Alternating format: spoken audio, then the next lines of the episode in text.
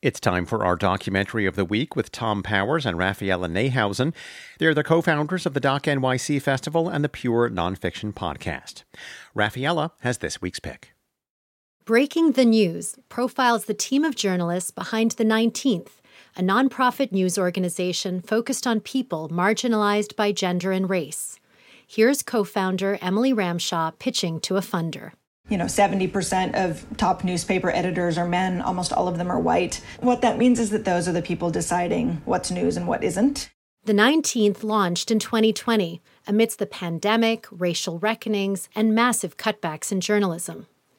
The film captures the team reporting major stories while confronting internal struggles ramshaw admits they had a lot to learn about equity and inclusion you realize you didn't have the answers that you thought you had, and uh, your own uh, privilege and power structures and the communities you were raised in and the ways that you've lived your life are in some ways detriments to the work that needs to be done.